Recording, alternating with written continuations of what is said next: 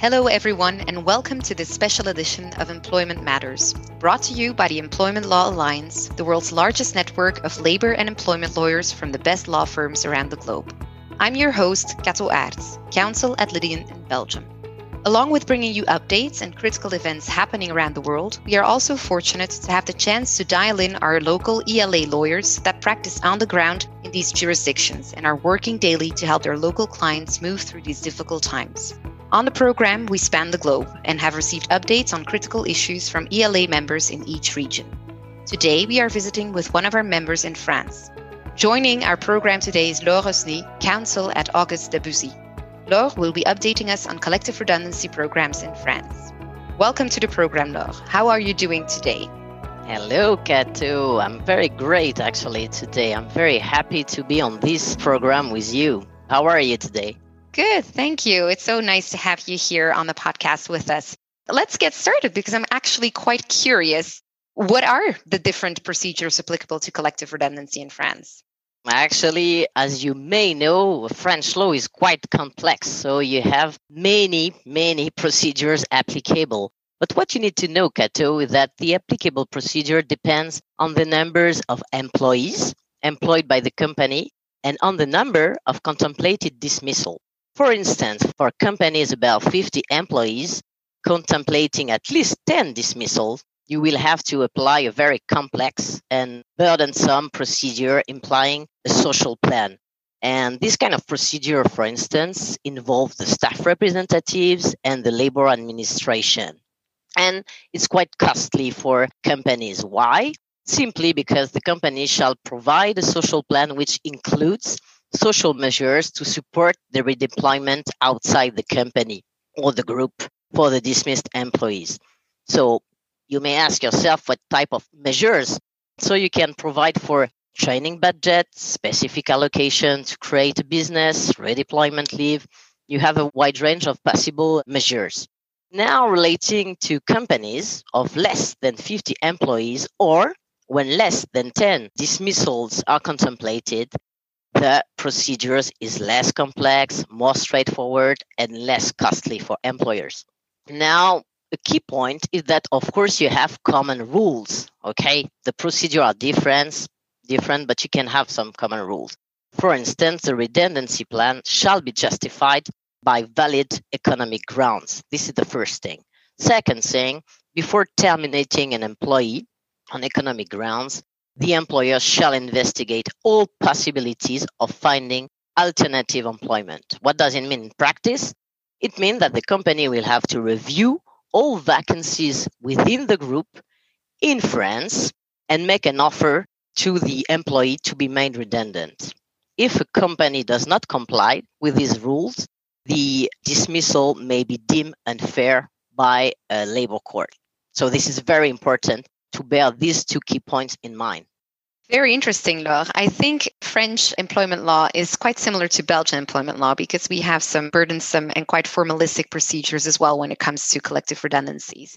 I was wondering if the information and consultation obligations are similar to the Belgian ones. So what we always tell our clients is that before proceeding to collective redundancy, they must first inform and consult with the Works Council.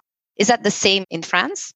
Actually, that's a very good question, Kato. So as a principle, yes. But the scope of the consultation will also vary according to the number of employees and on the number of contemplated dismissal. But for instance, let's say for companies of at least fifty employees and when at least ten contemplated dismissals. So the procedure is again more complex. So you will have to inform and consult the what we call the C S E, which is like the Works Council. I think that you have the same type of representative body in Belgium. So you need to go before the Works Council and you need to consult it on various topics. The first one is on the reorganization project and its consequences, on the collective dismissal project and on the associated social plans, plus on the impact of the project on the employees' working conditions, health and safety. So in other words, the company shall provide the C S E with extensive information.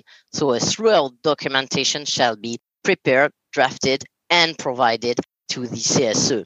So, From a practical standpoint, the timing for gathering and actually drafting the relevant documentation shall not be underestimated by companies, because what I know is that normally to draft all this, of course, it depends on the, as we, we said earlier, the number of contemplated dismissal, but normally by experience, the drafting phase lasts like from one to two months.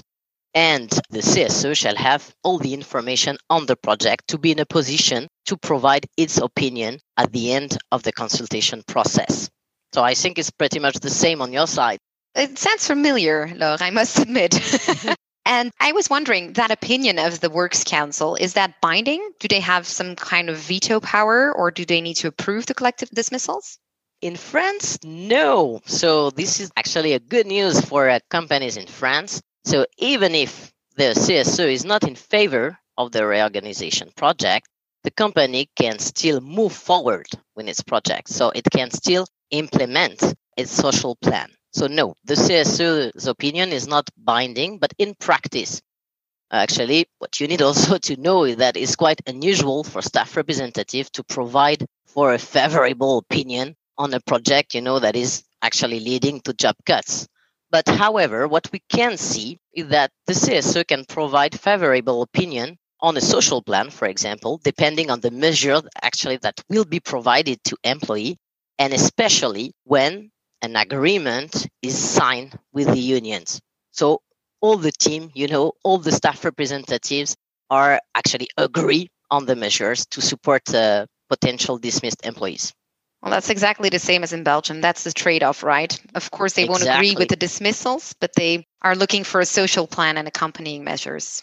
This is exactly that. It is, it is. Then that's where it becomes a negotiation, right? And so when the procedure implies the implementation of a social plan, is that mandatory to enter in, into some kind of plan with the unions? No. And this is also a good point for uh, for companies. So a social plan can be implemented by an agreement with the unions or by unilateral decision of the employer. So in a nutshell, if the company does not reach an agreement with the union, which is actually the target, okay, it can still implement a social plan. But of course, what we say to our client is that we do recommend to reach an agreement with the union. It's the best solution for employees, for the social climate, and also the procedure with the labor administration is easier, much easier, if you reach an agreement with the unions. Yeah, it's, I think, again, similar to Belgium. There is no legal obligation in Belgium to enter into an agreement with the unions, but that's the trade-off. They'll confirm in Belgium whether they've been informed and consulted enough and sufficiently before they'll they'll do that. They want to have a social plan. So that's basically the same trade-off. But I did hear that is different, I think, is then the procedure with the labor administration you mentioned. What is that all about? The procedure with the labor administration. So when you have a social plan, so basically when a social plan is required, you need to go before the labor administration and you need to get its approval. So once the consultation with the Works Council is complete, you need to go to the labor administration and submit your social plan. So the employer cannot implement the social plan before he is in a position to have, you know, the approval from the labor administration. And the labor administration controls the content of the social plan. It, for example, assesses the social plan measures according to the company's or to the group's financial means. It also assesses whether the consultation process with the C S O has been duly complied with. And during the whole procedure, okay, you will have some exchange with the labor administration. So the labor administration can, for instance, request a company to include, you know, additional measures, because they may think that, no, this is not enough. The effort that the company is making is not enough to protect employment, for example, and to allow an efficient redeployment outside the group. So they can ask you for new measures.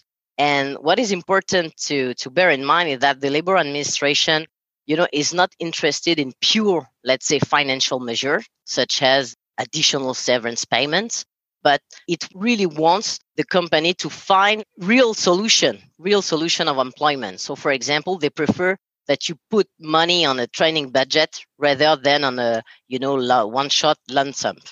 So what is also very important to, to keep in mind is that the control of the labor administration is much stronger when there is no deal, of course, with the union. So they will control everything. They will, uh, yeah, they will check everything on a very, very uh, detailed way. And in practice, what we can see is that the decision of the labor administration is less challenged before administrative court when an agreement has been uh, actually reached with the unions. And so this is when a social plan is required. But for other procedures, so it depends on the procedure, and I'm not going to enter into details, but the labor administration is still there, but the employer shall only, you know, inform the labor administration on the project, and also once the dismissal have been notified. So the control, it's not the control per se, the control is, let's say, is much lighter. There is no formal approval like it is the case for a social plan. Interesting, I think, that the labor administration has such powers and can effectively check whether their redeployment efforts. I think that's very interesting also in terms of, let's say, making sure employees actually find a new job instead of taking money home. So that's a good one. And I was wondering, because obviously there seems to be a lot of, let's say, checks and balances. You first have to trade or negotiate with the unions, then you have to go to the labor administration. Are you as a company free to choose which employees are made redundant? This is a key question, and our client are all the time asking this question because, yeah, they want to be able to choose. But unfortunately, under French law, this doesn't work this way. You cannot do cherry picking. The company shall apply specific rules, you know, for each procedure implying dismissal on economic ground. So to set up a reorganization project at French level, the company shall think in terms of job position cut in specific department, in specific team, in specific services, but not in terms of individuals. So the rules governing collective redundancy shall be applied in a very objective manner. So in practice, the company will have first to identify the positions to be cut in each department, then define what we call une catégorie professionnelle, categories of employment, such as, for example, you have the accountant category, you have the H R category, the legal category. It's like, uh, you know, a family of uh, jobs, let's say, and uh, you will define them. And in each, you know, let's say family, where you have position cut, you will have to apply objective criteria defined by law, such as length of service, age, difficulty to find another job relating to an handicap, for example, family situation, the number of children, the, the fact that you are a single parent. All these criteria will be taken into consideration. They will be applied. And after that, you will know which employee is made to be redundant. So in a nutshell, is, let's say, the more vulnerable, fragile employees will be protected. And the employees who have more chances of finding new job will be made redundant. So I know that this is difficult for, for companies to understand this rationale, but this is the way French law works. So I don't know if this is the same for you, you know, in your country. Well, we have to negotiate with the Works Council and, and see what the criteria are to make sure and decide who is uh, made redundant. I think it's less strict than in France, but I, it sure makes sense to look at who is eligible to find a new job on the on the market. It definitely makes sense. Mm, but actually, this is the same. In France, you can also, let's say, negotiate on the criteria. I mean, you need to follow this type of criteria, but after that, you can add new ones. You are a bit free, you know, to ne- to negotiate on that. But this needs to be objective. And this is not relating to the person and to a profile or skills. No. This is objective. Exactly. That's that's the same in Belgium. It can, of course, not be discriminatory. You need to be able to explain why you choose one employee over the other. Makes sense. Exactly the same. This is exactly. Well, it seems the like same. Our countries are geographically close to each other, but we're also, in, in terms of legislation, employment law legislation, when it comes to collective redundancies, quite similar. So it's been a very interesting and engaging discussion, Laure. Thank you so much for your time. You're welcome. It was a pleasure to chat with you. If you'd like to connect with Laure, please click on her bio in the description of this podcast. Also search the E L A website at E L A dot law, where you can sign up to receive invitations to our upcoming webinars download white papers and on-demand content from our online library, or access the E L A's exclusive Global Employer Handbook. You've been listening to Employment Matters, a podcast brought to you by the Employment Law Alliance, the world's largest network of labor and employment lawyers from the best law firms around the globe. I'm Kato Aerts, and thanks for listening.